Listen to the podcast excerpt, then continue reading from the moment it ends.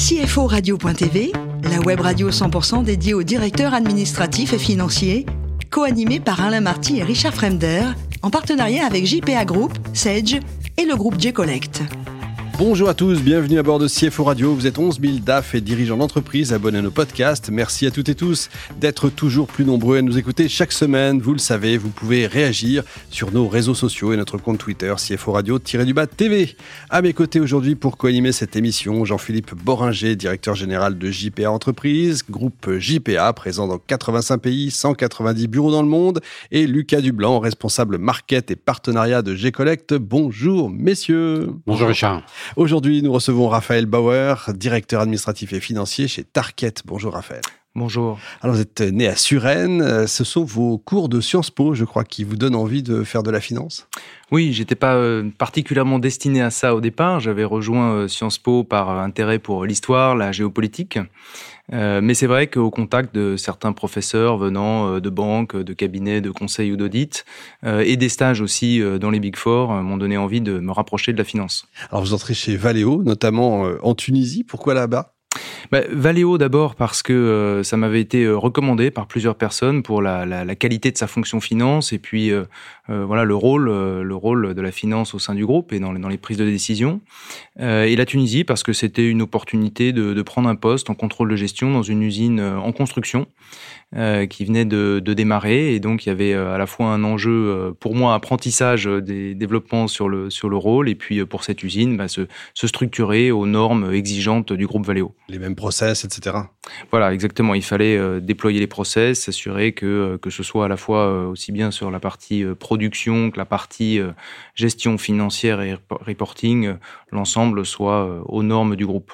Et puis ensuite, Rexam pour un poste de manager dans une BU. C'est le côté RD qui vous a séduit? Alors oui, l'intérêt de ce poste chez Rexam, c'était que euh, cette BU qui fabriquait des capuchons et des, euh, et des pompes pour les parfums et les cosmétiques avait un rayonnement euh, mondial et avait toute la chaîne de valeur finalement de la conception pour répondre aux appels d'offres, à la relation avec les clients et puis évidemment la, la production, la supply chain. Donc c'était un poste très complet sur une petite unité située en Normandie euh, avec une belle usine de, de, production. Ça change de la Tunisie. Et alors Tarket, qu'est-ce que c'est? Alors Tarket, c'est effectivement euh, une marque qui n'est pas forcément connue du grand public et pourtant c'est le troisième acteur mondial du revêtement de sol. C'est un groupe qui fait euh, un peu plus de 3 milliards d'euros de chiffre d'affaires, qui a 11 000 employés, 33 usines. On est présent partout dans le monde, hein, la moitié de côté en bourse. Mmh la moitié de notre chiffre d'affaires en Amérique du Nord, euh, un gros tiers euh, en Europe. La France, euh, qui est notre siège, ne représente finalement que 5% des, des, ventes du groupe. Entreprise française. Et donc, c'est une entreprise française parce que son actionnariat est français. Une famille, la famille De Conin, que contrôle le groupe Target. et c'est adjoint aussi un fonds d'investissement, Vindel, voilà, pour piloter la, la, la, structure financière et les évolutions stratégiques du groupe. Bon, on va voir ça en détail. Jean-Philippe. Oui. Euh, J'imagine que compte tenu de l'activité, vous, vous devez avoir deux, euh, deux sujets majeurs, c'est euh, l'inflation et, et l'approvisionnement en matières premières. C'est exact. L'année dernière, en 2022, on a connu une inflation sans précédent, comme beaucoup d'autres industries. Pour vous donner un ordre de grandeur, hein, c'est euh, le, le, montant des, des, hausses de prix d'achat de nos matières premières euh, ont représenté l'équivalent de notre EBITDA de l'année 2021. Donc ne rien faire n'était pas une option. Il a fallu passer des hausses de prix très significatives. Hein. L'ordre de grandeur, c'était euh, autour de 12% de, de, des prix de l'année précédente. Euh, et, surtout être dans une démarche beaucoup plus agile, beaucoup plus réactive. Euh, et, pas se contenter de, campagnes de hausse de prix euh, annuelles ou biannuelles comme on pouvait le faire euh, auparavant. Donc ça voulait dire une gestion, une animation des équipes commerciales, une mise à disposition de l'information, mise en place de nouveaux outils. donc, tout un projet qui a, été mené finalement avec succès puisqu'on a pu plus que compenser cette inflation. Euh, et, mais c'était un enjeu majeur pour, pour le groupe comme dans l'ensemble du secteur du bâtiment.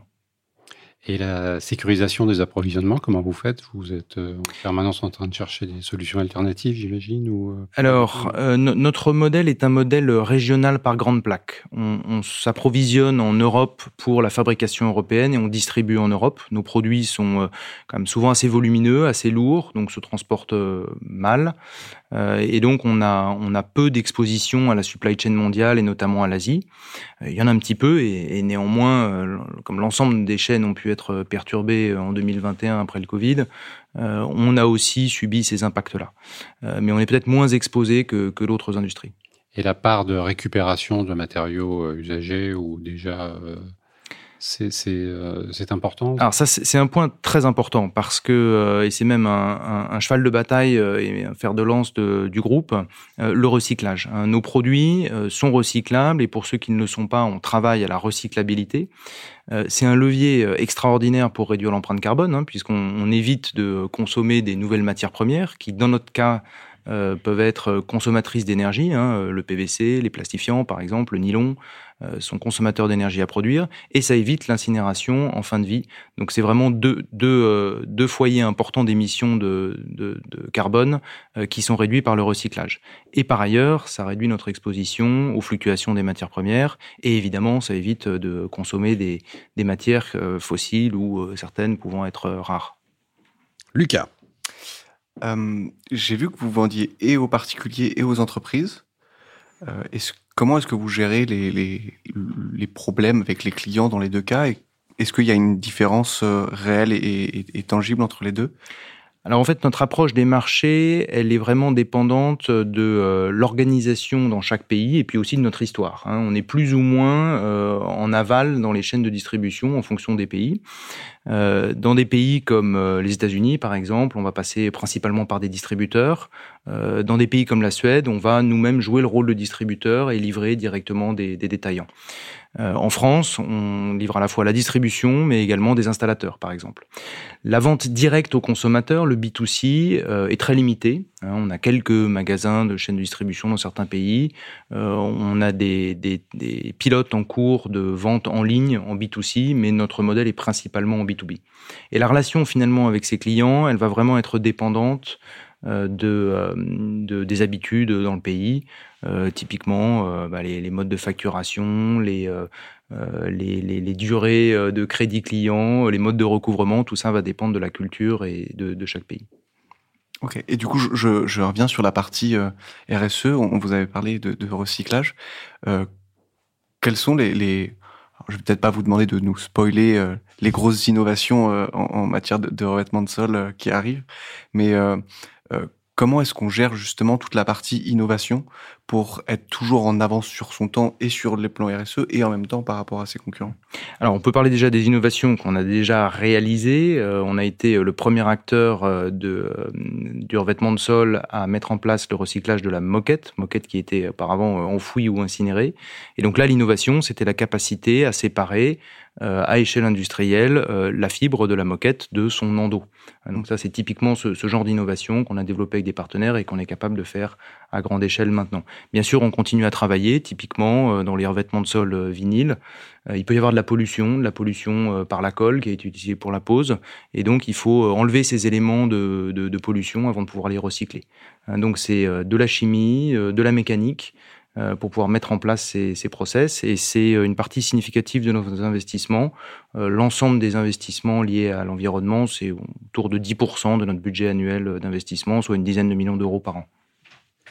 Bon, Raphaël, le plus beau métier du monde, c'est CFO ou archéologue?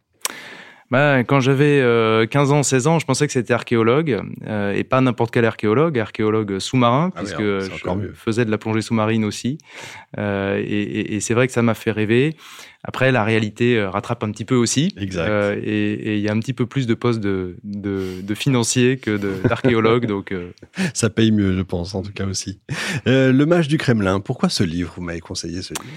Oui, parce que c'est un livre qui est. Moi, j'ai toujours été intéressé par la culture russe, j'ai appris un petit peu le russe. Et donc, ce livre présente l'intérêt sous forme de fiction d'apporter un éclairage euh, sur euh, le fonctionnement du Kremlin, du pouvoir en Russie, euh, sans concession, mais en même temps qui permet de mieux comprendre aussi peut-être certaines des, frustrations que peuvent ressentir les Russes aujourd'hui. Donc un livre que je recommande vivement. On est d'accord, effectivement, il a d'actualité. Pour terminer, je crois que vous soutenez de façon importante les associations Personnage et Andy Chien. C'est important de les mettre en valeur, ces associations. Oui, tout à fait. ce sont les associations euh, liées au handicap. Euh, l'association euh, Personnage, elle est un peu plus connue puisqu'elle a été fondée par l'Innoventura. Ah elle prend en charge des, personnes handicapées. Handichien est moins connu. Peut-être je voudrais insister là-dessus. C'est une association qui forme et entraîne des chiens d'accompagnement aux personnes qui ont des difficultés motrices ou des handicaps, des handicaps mentaux.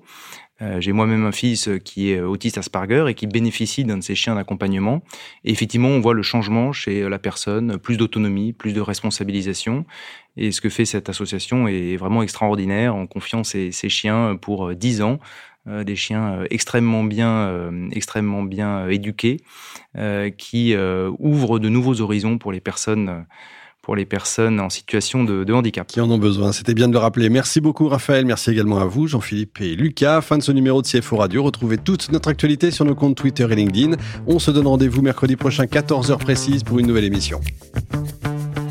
L'invité de la semaine de CFO Radio, une production B2B Radio.tv en partenariat avec JPA Group, Sage et le groupe G-Collect.